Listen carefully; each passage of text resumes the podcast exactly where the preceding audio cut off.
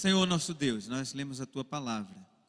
Um texto tão conhecido, Senhor, um texto que a gente conhece a história, mas a gente quer ouvir tua voz, ó Pai, porque a tua palavra ela se renova, ela é nova a cada dia. E eu sei, Senhor, que tem corações aqui precisando de uma palavra tua, Deus. Por isso, Espírito Santo de Deus, fale aos nossos corações, em nome de Jesus. Amém e amém. Meus irmãos, vamos seguir um contexto, mesmo vocês conhecendo muito bem a história, vamos seguir um contexto aqui do que é que estava acontecendo, para a gente poder tirar alguns ensinamentos sobre essa história. Eu não sei se vocês lembram, eu estou muito nostálgico hoje, mas qualquer casa de crente que se prezasse, quando você entrava na sala da casa, sempre tinha um dos dois quadros ou os dois. Um quadro era a arca de Noé, ou então o mar vermelho abrindo assim, o povo passando no meio. Isso era uma coisa interessante. Toda casa de crente tinha um quadro desse. Na minha casa mesmo tinha os dois. Era, é, é como se ele estivesse dizendo assim: olha, tragam à memória o que eu fiz no passado. Eu não mudo. Né? Era como mais ou menos ele estivesse dizendo isso. Então, é, a gente leu aqui no livro de Êxodo, e o livro de Êxodo, se você quisesse dividir ele assim, de forma bem rápida, você iria dividir ele em três: um período de opressão, um período de libertação e outro período da promulgação da lei. Então, pensa aqui comigo, olha aqui, no perto do fio da meada, a gente vai ser rápido. Esse tempo que nós estamos vivendo, no que a gente leu, é o período da libertação período da libertação. E aqui, a gente pode dividir também Moisés, a vida de Moisés, em três fases também, se você ler lá em Atos, né, no capítulo 7, quando tem aquele discurso de Estevão. E, diz, e Estevão, no, no, capítulo 7, 20, ele diz que Moisés, o primeiro período de Moisés, foram 40 anos lá no palácio, depois os 40 anos no deserto de Midian, depois dos 40 anos conduzindo o povo no meio do deserto. Então, ou seja, nós estamos vivendo a segunda fase do livro do Êxodo, a libertação, terceira fase de Moisés, que é conduzindo o povo no meio do Egito. Só para a gente fazer uma explanação do que é que está acontecendo aqui.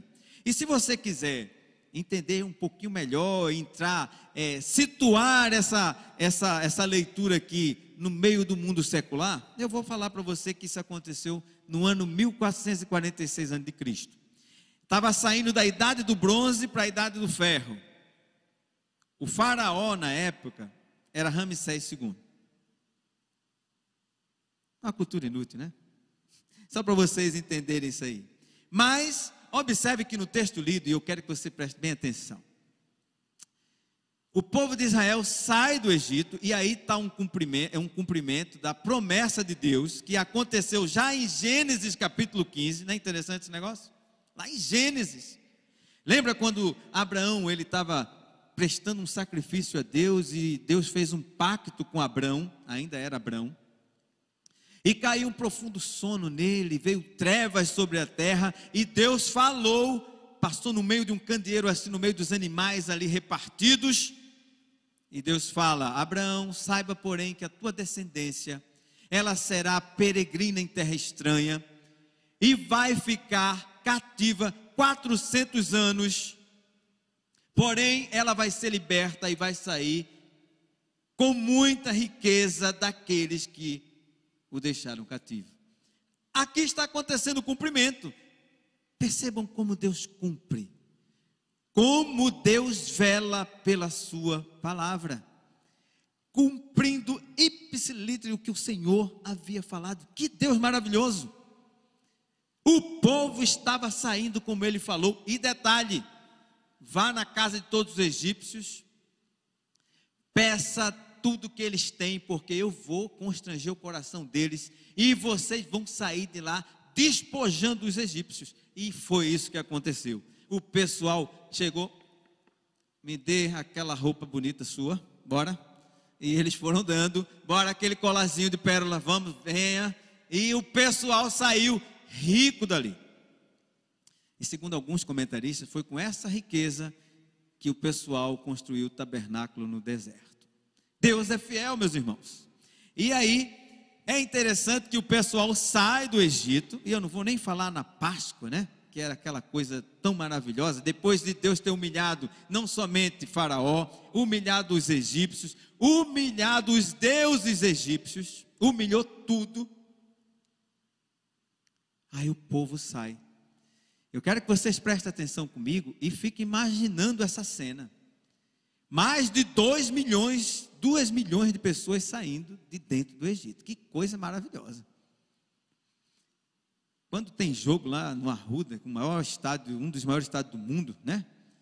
É uma dificuldade, aquela turma saindo, enche aquela avenida Bibiribe, aquela rua toda, e você fica imaginando, e demora o escoamento, imagina esse escoamento de mais de 2 milhões de pessoas saindo, todo mundo ali com suas sacolas cheias de riqueza, despojou os egípcios e saindo e conduzido por Moisés lá na frente. Mas o texto que nós lemos fala que Deus, Deus é uma coisa interessante e tem um senso de humor. Imagina você saindo, quando é que a gente vai? A gente vai em direção norte, vamos daqui para Caruaru, exemplo, pela 232. De repente, Deus diz assim: retroceda. Oi, eu creio, imagino o pessoal pensando: negócio estranho, como é que está voltando? É isso que o texto que a gente leu: retroceda. Mas Deus estava trabalhando nesse negócio aí. Ele queria que quando o povo tivesse retrocedendo, ele iria incutir na mente, no coração de Faraó e dos seus generais, dizendo: o pessoal está perdido no deserto. O deserto deu uma enlouquecida no pessoal e o pessoal não está conseguindo se achar e o pessoal está perdido, está desbaratinado. E nesse contexto, começa a surgir no coração do pessoal o quê? A gente fez besteira. Como é que a gente dispensa uma mão de obra barata de mais de 2 milhões de pessoas? Não. E olha que eles estavam construindo duas cidades celeiros. Pitom e Piramsés. Duas cidades celeiras construídas pelos judeus, pelos israelitas. E ele diz: não.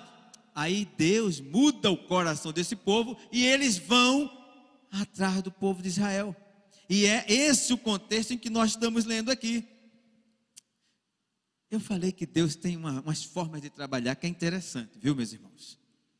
Primeiro ele manda retroceder. E depois ele manda ir por um caminho que seria um caminho totalmente, assim, estrategicamente falando, seria melhor ir por uma parte do mar, cruzando o mar grande, mas Deus, olha só, meus irmãos, presta atenção. Deus sabe o que é está fazendo. Ele vê de cima. Você muito mal, eu muito mal, conheço hoje. Ele conhece o amanhã, o depois. Ele não tem agenda. Ele não se surpreende. Deus não tem plano B. Ele conhece lá na frente. Ele já nos vê nos céus. Glória a Deus. E ele olhou assim e falou assim: não, se o povo for por aqui, ele vai dar de cara com os filisteus, com a última linha de defesa egípcia, vai ter guerra, o pessoal está saindo de uma escravidão, não tem traquejo com a arma. Esse pessoal vai desanimar. Vou mandar ele por outro caminho tudo contrário ao que você pensa, né? Você na sua cabeça começa a conjecturar, eu acho que isso por aqui, aqui e tal, estrategicamente falando, e Deus está dizendo assim: não é nada disso que você pensa, retroceda, vá por aqui.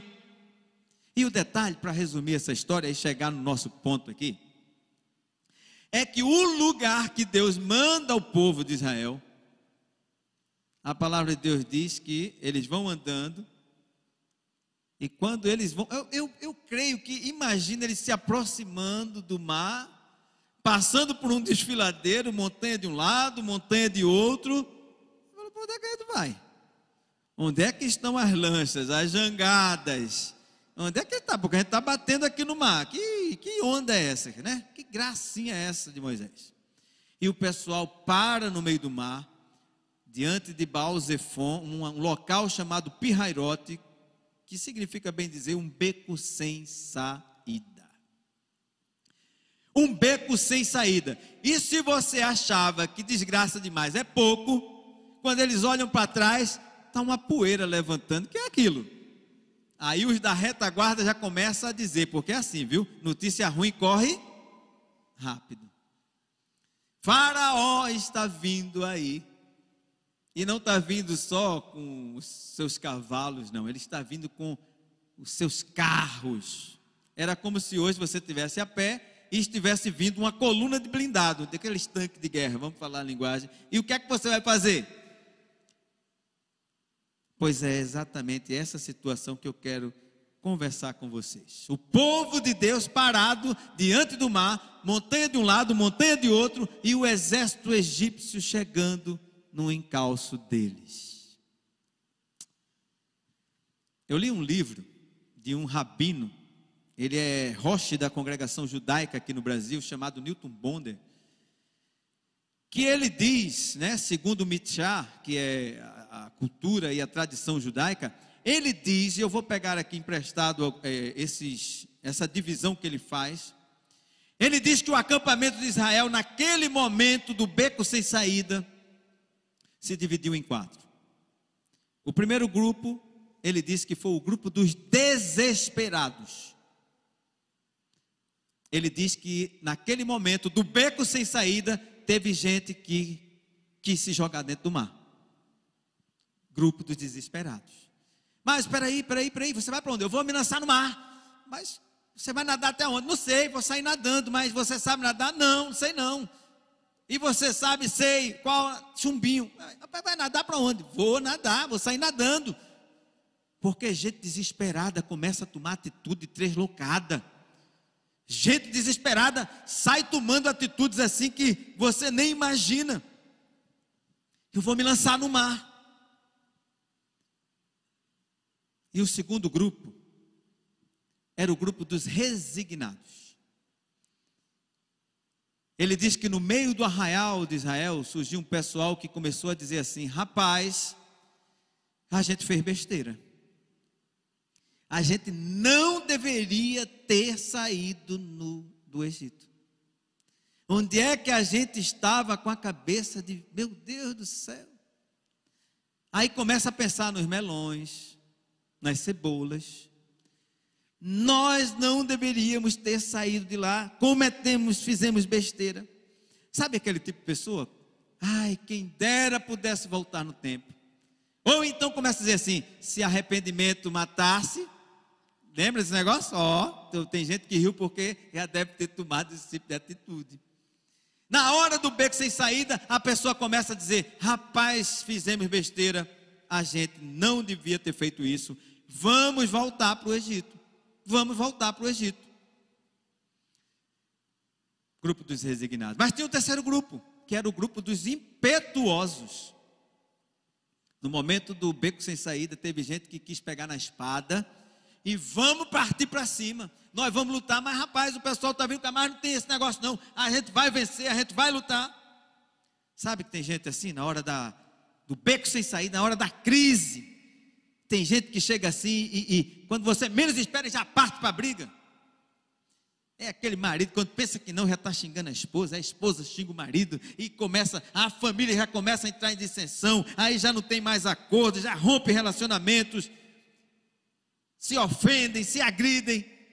São os impetuosos. São aquelas pessoas que acham que podem resolver a situação com a sua própria força. E tem o quarto e último grupo que são o grupo dos queixosos. São os mais chatos que tem. Os mais chatos. Porque o primeiro grupo, né, dos desesperados, então quer nadar, pode nadar, né? Morra, só afogados, né? O grupo dos resignados quer voltar, tá bom, volte, né? Se entregue lá para os egípcios. O grupo dos impulsivos, dos quer, quer brigar, que vença o maior, o melhor, né? Mas os queixosos, olhe, ninguém aguenta. É aquela turma que começa a murmurar. Sabe que a, que a Bíblia diz lá em Provérbios? que é como se fosse uma goteira, murmurando, queixoso, né? É uma coisa séria esse grupo. E o pior de tudo, começa a querer encontrar culpados. Começa a querer encontrar culpados. E, nesse caso aqui, olha para Moisés e diz o seguinte: Olha, a culpa é sua. Você já viu a história dessa aqui na Bíblia? Que é isso, Adão? Foi que houve? Por que você está se escondendo? Não é que eu estou nu. Quem foi que falou que você está nu, rapaz? Não, é que. É, foi que houve? A mulher que tu me deste. Achar culpado. A culpa é de. Mas, rapaz, você fez isso. Pois é, rapaz. Era minha mãe. Teve uma, teve uma pessoa que falou assim: Eu tenho trauma porque minha mãe me obrigava a tomar suco de laranja, por isso que eu sou assim. Olha. É. É queixosa, a pessoa que vive murmurando e começa a arrumar culpado, começa a ter desculpa. E aquelas pessoas que sonham, aquelas pessoas que acreditam, aquelas pessoas que vão para frente, que lutam, essas são sempre as culpadas. É impressionante. E como é que você, como é que eu provo para você? Eu concordo com, com o Newton Bonder que esses grupos estavam ali. Dá uma olhadinha na sua Bíblia, não fecha sua Bíblia não. Olha só os quatro grupos, porque Deus tem uma palavra para cada grupo ali no beco sem saída. Versículo 13 e 14. Olha o que é que diz aí. Moisés, porém, respondeu ao povo: Não temais Aquietai-vos e vede o livramento do Senhor que hoje vos fará, porque os egípcios que hoje vedes, nunca mais o tornareis a ver para sempre. O Senhor pelejará por vós e vós calareis. Glória a Deus. Então, meus irmãos, presta atenção, olha aqui para mim. Para o primeiro grupo, o grupo dos desesperados, o Senhor Deus tem uma palavra dizendo aqui: não temais, aquietai-vos e vede o livramento do Senhor que hoje vos fará. Ou seja, para os desesperados, o Senhor está dizendo: fique firme, não tenha medo. Você está desesperado, quer sumir, quer chutar o pau da barraca, quer dizer, como muitas vezes a gente fala, eu quero sumir no mundo. O Senhor tem uma palavra para você dizer assim: fique firme, não tema. Para o segundo grupo, os resignados. Quem eram os resignados? Era aqueles que queriam voltar. Vamos voltar. Fiz besteira. Aí Deus fala no versículo 13, a parte B diz assim: Porque os egípcios que hoje vedes, nunca mais o tornareis a ver para sempre. Então, meu amado, olha aqui. Essa história de voltar não existe. Ah, essa historinha de que antes era melhor, que eu tinha tanta coisa e hoje não tenho nada. E anda melancólico, anda meio choramingando, anda frustrado, dizendo que como era bom os tempos antigos. Meu irmão, minha irmã, eu quero dizer para você, retornar não é opção voltar atrás não existe. O seu milagre está no futuro, está mais adiante. Glória a Deus. Não tem essa história de voltar atrás. Aí a palavra de Deus diz lá em Hebreus, capítulo 10, versículo 39: Nós, porém, não somos dos que retrocedem para a perdição, nós somos, entretanto, da fé para a conservação da alma. Lembra daquela situação quando o Senhor Jesus diz assim: se vocês quiserem acompanhar essa turma que está me abandonando, pode ir. E Pedro toma a palavra, como sempre, e diz assim: Senhor, para onde iremos nós? Para quem iremos nós? Só tu tens a palavra de vida eterna. Então, para os resignados, que sempre ficam com saudade, dizendo que foi melhor no, no passado, que era mais feliz, que era, que não era, a palavra do Senhor é dizer para você: você não vai voltar. O milagre do Senhor está na sua frente, está no seu futuro. E para os impetuosos, os impetuosos, está lá no versículo 14, a resposta de Deus para os impetuosos. Quem são os impetuosos? São aqueles que querem pegar na espada, que acham que pode resolver tudo na força do braço. O Senhor Jesus está respondendo, o Senhor Deus está respondendo para ele no versículo 14: O Senhor pelejará por vós. Glória. Você que acha que pode resolver tudo porque você é um cara inteligente. Você que acha que pode resolver tudo porque você tem uma perspicácia, tem uma expertise. Você que acha que pode resolver tudo porque você planeja bem, já planejou o ano de 2023 e não tem como dar errado. Eu quero dizer para você que é Deus quem cuida de você. Aos seus amados Ele dá enquanto dorme.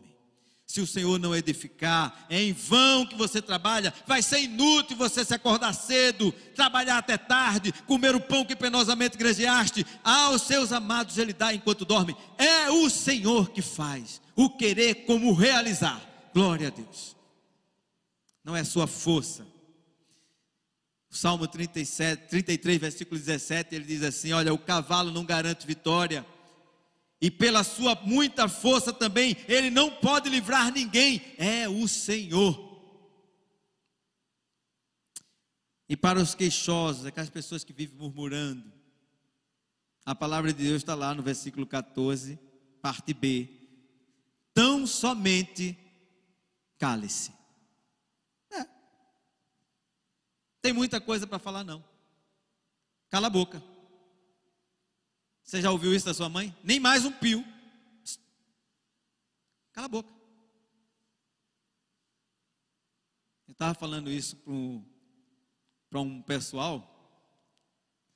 E ele falou assim: É, então, se fosse nos dias de hoje, talvez ele dissesse assim: cale-se, cale-se, cale-se, me deixa louco. Cala a boca, se aquiete, pare de murmurar, Pare de ficar achando culpados.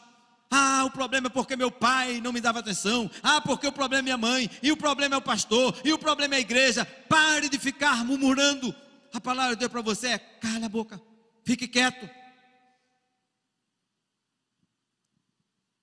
E o texto que nós lemos, eu estava conversando logo antes aqui com o pastor Humberto, do Salmo 46 no beco sem saída, ao invés de você ficar murmurando, a palavra de Deus diz: Aquietai-vos e sabei que eu sou Deus. Sou exaltado entre as nações, sou exaltado na terra. Sou eu que quebro a lança, despedaço o arco, queimo o carro no fogo. É o Senhor Deus, o Deus dos exércitos, o Deus de Jacó, que é o nosso refúgio, que é a nossa fortaleza. Então somente cale-se Mas aí você pode estar perguntando: se esses quatro grupos estão todos errados, então qual é a atitude certa num beco sem saída? Qual é a atitude certa nessa situação que nós estamos vivendo e não sabe se é candidato A, se é candidato B, se esse ganhar eu vou fazer isso, se o outro ganhar eu vou viajar, eu vou sair do país, o outro vai fazer o quê? Meus negócios e vai e vai. Qual é a resposta certa? O grupo que eu convido você, meu irmão, presta atenção, olha aqui para mim o grupo que eu convido você a fazer parte é o grupo que eu quero fazer parte também. É o grupo da fé. É o grupo que não acha que se lançando na água, sabe, chutando o pau da barraca vai resolver. É o grupo que não acha que voltando e, e só lembrando do passado vai resolver. É o grupo que acha que você usando suas forças e suas expertises e suas influências não vai resolver. É o grupo também que acha que você ficar murmurando não vai resolver. É o grupo da fé. É o grupo que crê que Deus está adiante. E por Deus estar adiante, o milagre vai acontecer e o nome do Senhor vai ser glorificado. Aleluia e algumas lições para nós terminarmos. Primeira lição. Para a minha vida, para a sua vida, meu irmão. Você está no local onde Deus lhe colocou? Você tem certeza que foi o Senhor que lhe chamou, foi o Senhor que lhe resgatou. Você estava no império das trevas e ele lhe resgatou para o reino do filho do seu amor. Você tem certeza que onde você está é o local que Ele lhe colocou, então continue. Continue. Se não, preste atenção. Quem foi que libertou o povo de. Se você quiser retornar mais atrás, você vai dizer: quem foi que colocou o povo quando subiu uma família de 70 almas e depois se multiplicou no Egito? Quem foi que fez isso? Foi Deus. Quem foi que preservou eh, José? a tornar ele o segundo homem mais poderoso do Egito? Foi Deus, para ele mesmo fala, para a preservação de uma nação inteira que hoje ele estava vendo. Quem foi que fez que o povo ficasse escravo 430 anos no Egito? Foi Deus. Quem foi que libertou o povo do Egito? Foi Deus. Quem foi que mandou o povo retroceder e mandou ir pelo caminho de Baal, Zefão e parar na frente do mar? Quem foi? Foi Deus. Então, se você tem certeza, olhando para trás, que foi Deus que lhe conduziu até agora, então, continue. Se você tem convicção dessa soberania de Deus na sua vida, meu irmão, continue. Olha o que é que disse o Senhor a Moisés no versículo 15. Dá uma olhada na sua Bíblia. Moisés, por que clamas a mim? Diga ao povo que marche. Eu estava lendo isso aqui, eu estava olhando assim, eu falei, é a primeira vez que eu vejo na Bíblia Deus reclamando de uma oração. Primeira vez. Por que você está orando? Por que você está clamando? Diga ao povo que marche. Mas meu casamento acabou. Sabe qual é a palavra de Deus para você? Continue. Mas a situação está muito difícil. A palavra de Deus para você, siga em frente. Mas eu não aguento mais. Vá adiante. Continue orando, continue crendo. Continue, porque a palavra de Deus é diga ao povo que marche. Mas André, não tem caminho, cara. Você não está entendendo. Eu já vi tudo, já revi conta, já vi, já tentei, já fiz é, é, encontro de casais, já é, falei, fiz gabinete com os pastores. Não tem jeito. A palavra de Deus é: continue amando. A sua parte é continuar amando essa pessoa a parte de Deus é mudar o coração dela. A sua parte é ficar orando por aquele seu filho que está longe dos caminhos do Senhor. A parte de Deus é trazê-lo totalmente constrangido e quebrantado como filho pródigo, dizendo: Pai, pequei contra os céus, pequei contra ti, porque um dia vai acontecer aquela palavrinha caindo em si. A sua parte é orar. A parte de Deus é quebrar e quebrantar o coração do seu filho, converter o coração. A minha parte, meu irmão, olha aqui para mim, é crer. A sua parte é crer. A parte de Deus é fazer milagres. Glória a Deus. A sua parte é ser honesto. Pague seus impostos, faça as coisas certas. A parte de Deus é lhe fazer próspero. E próspero não quer dizer que você vai ser rico, mas você vai ter paz. Essa paz que excede todo entendimento Está difícil, mas continue. A palavra de Deus é: diga o povo que marche.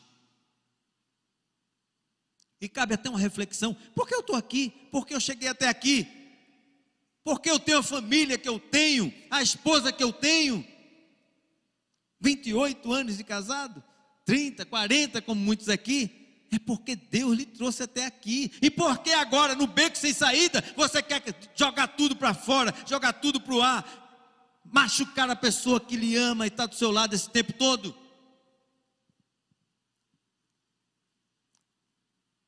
Foi Deus, continue. Eu me lembro, eu fico, se for para olhar para trás, eu fico olhando, eu vou ter que voltar para os ídolos dos anos 80, vou lembrar do curso Bandeira. Eu, quando eu estava fazendo concurso, né, foi um cursinho para entrar no colégio militar, que teve uma ajuda de até de vizinhos para pagar esse curso. Meu pai era camelô, nove filhos, homem de Deus. Mas para segurar aqueles nove filhos, só de mulher, seis mulheres, você sabe como é que é, né? Seis mulheres, imagina. Seu Peixoto, baixinho também, mas caba trabalhador, homem de Deus, homem, sabe? Mas, e eu estava nesse cursinho lá, preparando para o militar, e tinha um camarada lá, é um parente que não estava previsto, mas vou falar. Eu lembro até do número dele, 198, que a gente chamava por número lá de o nome dele era Ricardo, chamava ele de miudinho porque ele era bem alto. Tenente Bandeira passava umas questões de matemática dificílimas no quadro. Começava a fazer, ele resolvia de cabeça. Eu falava, não acredito, cara. que é isso? Ele dizia, dá tanto. Chegou o dia do concurso, Vocês acreditam que miudinho não passou e eu passei? É Deus que faz isso.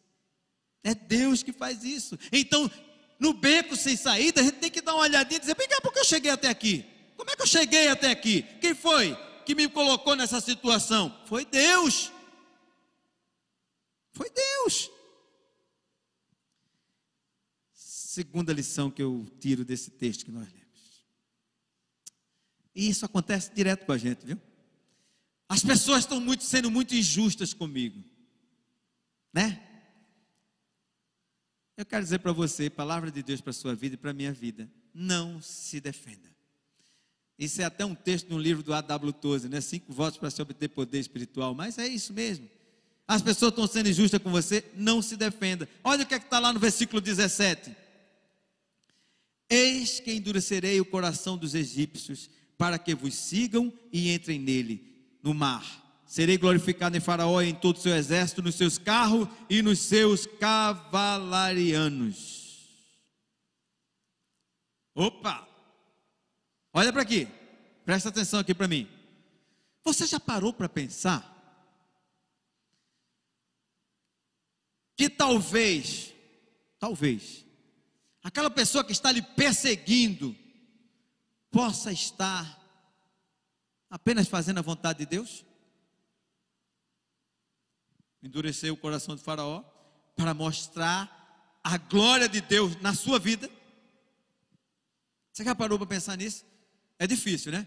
Porque quando tem um chefe chato que vai perseguindo, você diz logo que é o capeta. Já pede oração no pequeno grupo, dizendo: Olha, vamos orar para Deus desfazer, porque aquele ali se levantou do inferno para atormentar a minha vida. Mas pode ser que esse camarada seja exatamente uma pessoa que está sob a ordem de Deus, para que o nome de Deus seja glorificado na sua vida.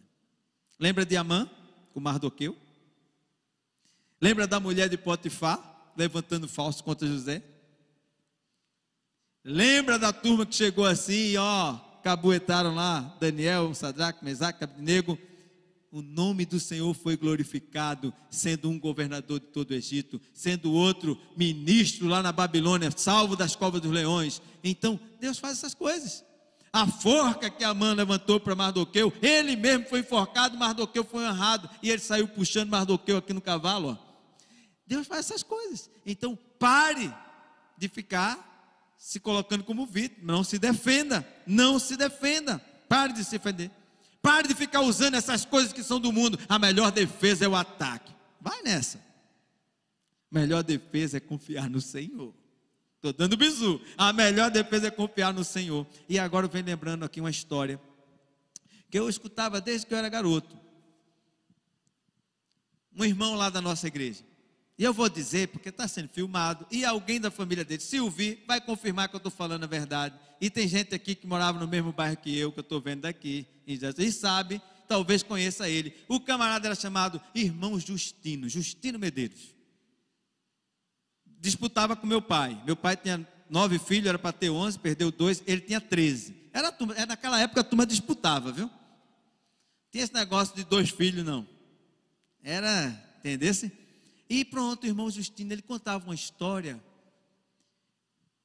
Se naquela época ele já tinha quase 70 anos, então imagina, era uma coisa long, long times ago, muito tempo atrás. Ele contava que ele foi aprovado, não sei como é que era o concurso, no Banco do Brasil. E chegou, botou um terninho lá, recebeu um, um telegramazinho, porque foi aprovado. Quando chegou lá, numa agência lá, e o camarada falou, olhou assim falou: Não, não, não você tá, não tinha computador, não tinha um celular para você olhar na hora, não tinha esse negócio, não tinha facilidade de telefone.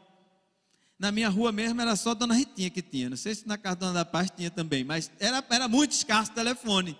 Então, falou na cara do cara: não, tem, não, não, não, não, isso aqui não. Você, mas rapaz, eu fui chamado aqui, disseram não. Isso aqui já outro, era uma vaga, você não se apresentou, mas está dizendo que é tal dia. Não, não, era tal dia, você perdeu a vaga, já tem outro no seu lugar. E o testemunho do irmão Justino? Ele disse que naquele momento ele ficou parado assim e disse: Senhor, eu estou sendo injustiçado. Ele, com o telegramazinho dele na mão, falou: Tome uma providência. esse cara está me enganando, tome a providência, Senhor. E o cara, ó, pode ir embora. Aí tinha uma pessoa aqui do lado escutando tudo. Aí viu o jeitão dele, né? E falou, irmão, irmão, vem aqui. Pô, esse cara está lhe enganando. A gente tem um advogado. Na hora o senhor acaba com esse negócio, o senhor vai ter esse emprego, isso aí, estão lhe enganando. É só, eu vou chamar meu advogado e falou, muito obrigado. Eu já entreguei para o meu advogado não tenho coragem de tomar mais da mão dele. Glória a Deus. Não se defenda. E eu quero olhar assim, como é que foi, já encerrando isso aqui, viu? Vamos para o exemplo maior. O nosso Senhor Jesus. Você acha que só você? Em Hebreus fala que nós não temos um sumo sacerdote de que não possa se compadecer de nós. Por quê? Porque ele em tudo, em tudo foi tentado. Em tudo ele foi provado. Então para de mimimi, de achar que só você no mundo. Não, não, não. Ele também esteve no beco sem saída. E o que foi que ele fez no beco sem saída? Ele dizia para aqueles resignados: Vou voltar ele disse: E o que eu direi? Se foi para isto que eu vi, eu vou dizer, Pai, me livra dessa hora? Não, não, não. Foi para isso mesmo que eu vim. E o caminho dele foi: eu vou permanecer nesse caminho, porque esse caminho é o que Deus preparou para mim. Foi Ele que fez, foi Ele que me colocou aqui em Pirrairote, no beco sem saída. É Ele. Eu vou continuar. No beco sem saída, quando Pilatos chega e começa dizendo: Você, você não sabe que eu tenho autoridade. E ele, nenhuma autoridade foi lhe dada. Se do alto não tivesse sido dado, e você então é rei? O meu reino não é desse mundo. E em muitas outras situações, ele ficou calado.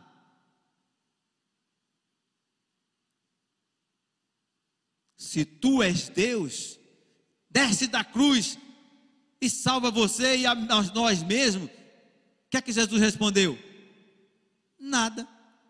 A resposta de Deus veio na boca de outro ladrão, dizendo: Você não teme a Deus estando numa mesma situação? Nós estamos aqui porque os nossos pecados realmente fazem jus a isso, mas esse nenhum mal fez. O que é que se ensina para mim, para você, meu irmão? Quando você fecha a sua boca e confia no Senhor, quem lhe defende é outra pessoa. Você não precisa falar nada. Você crê nisso? O Senhor Jesus está nos dando exemplo disso aqui. A defesa veio de Deus na boca de outro ladrão. Por isso, meus amados, você consegue se lembrar das promessas de Deus na sua vida? Porque aqui no versículo 18, ele diz assim: ó, os egípcios saberão que eu sou o Senhor quando for glorificado em Faraó nos seus carros, nos seus cavalarianos. É Deus prometendo: olha, eu vou dar vitória e vou derrotar todos os seus inimigos. É Deus que está prometendo, e quando Ele promete, Ele cumpre. João capítulo 5, né? Primeiro João diz que essa é a vitória que vence o mundo, a nossa fé. Então, nós conhecemos a promessa de Deus para as nossas vidas, então tenha fé, aquiete-se, vai se cumprir. E olha que coisa interessante. O povo passa no meio do mar, se levanta a água como duas colunas, uma à direita e outra à esquerda, eles passam. Quando eles acabam de passar, o exército do faraó vem, e vocês sabem o final da história. Morrem todos no mar. E lá em Êxodo capítulo 15, isso aí depois vocês vão ver em casa. Eu não sei se eles vão projetar. Em Êxodo capítulo 15, está dizendo assim na epígrafe: o cântico de Moisés, porque ele viu o cumprimento de todas as promessas de Deus. Você tem promessa de Deus, sabia? Aqui na palavra de Deus tem promessa de Deus para a sua vida.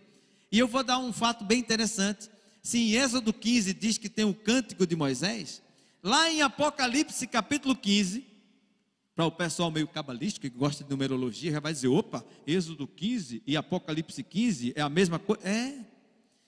Diz o seguinte: e entoavam, olha só, isso aí já está falando no reino eterno, na vitória que a igreja vai ter. E está dizendo, sabe o que lá? E entoavam o cântico de Moisés, servo de Deus, e o cântico do Cordeiro, dizendo: Grandes são as tuas obras, Senhor Todo-Poderoso, justos e verdadeiros são todos os teus caminhos. Todas as nações virão e se prostrarão diante de ti, porque os teus atos de justiça se fizeram manifesto. Ó Rei das nações, quem não te louvará? Quem não glorificará o teu nome? Pois só o teu nome é santo. Foi o cântico de Moisés no beco sem saída. E depois de ter passado a pés enxuto e cantado a vitória, é o cântico que está dizendo aqui, ó. E entoavam o cântico de Moisés. Eu vou estar lá e você vai estar lá, em nome de Jesus. Vamos entoar esse cântico, irmão. Independente do que aconteça, o Senhor é bom e tem feito essa promessa. Glória a Deus. Curve sua cabeça, nós vamos estar orando. Porque afinal de contas a gente quer saber qual é o grupo que você está, meu irmão. Você está no grupo dos desesperados. Você já chutou o pau da barraca mesmo, já disse: Eu vou é me lançar nesse negócio, eu quero. Não, não, não, não, não. Você está no grupo dos resignados dizendo assim: O melhor era antigamente. Meu Deus. Eita Deus, meu corpo mudou todo, o esposo mudou, a mulher já não é mais a mesma, e tudo, aí, como era bom no passado, você fica nessa vida de nostalgia. Ou você é impetuoso, você está querendo resolver tudo com a própria mão, você, eu vou dar um jeito e. Ou você está só murmurando. Diante desse beco sem saída, diante dessa situação que a gente não sabe o que, é que vai acontecer. Eu quero dizer para você que existe promessa para nós na palavra de Deus. Ele diz que nós vamos atravessar pés enxutos, porque ele diz lá em Judas: ao Deus que nos guarda de tropeçar, para nos apresentar puros, íntegros diante da sua glória. Ah, glória ao nome do Senhor.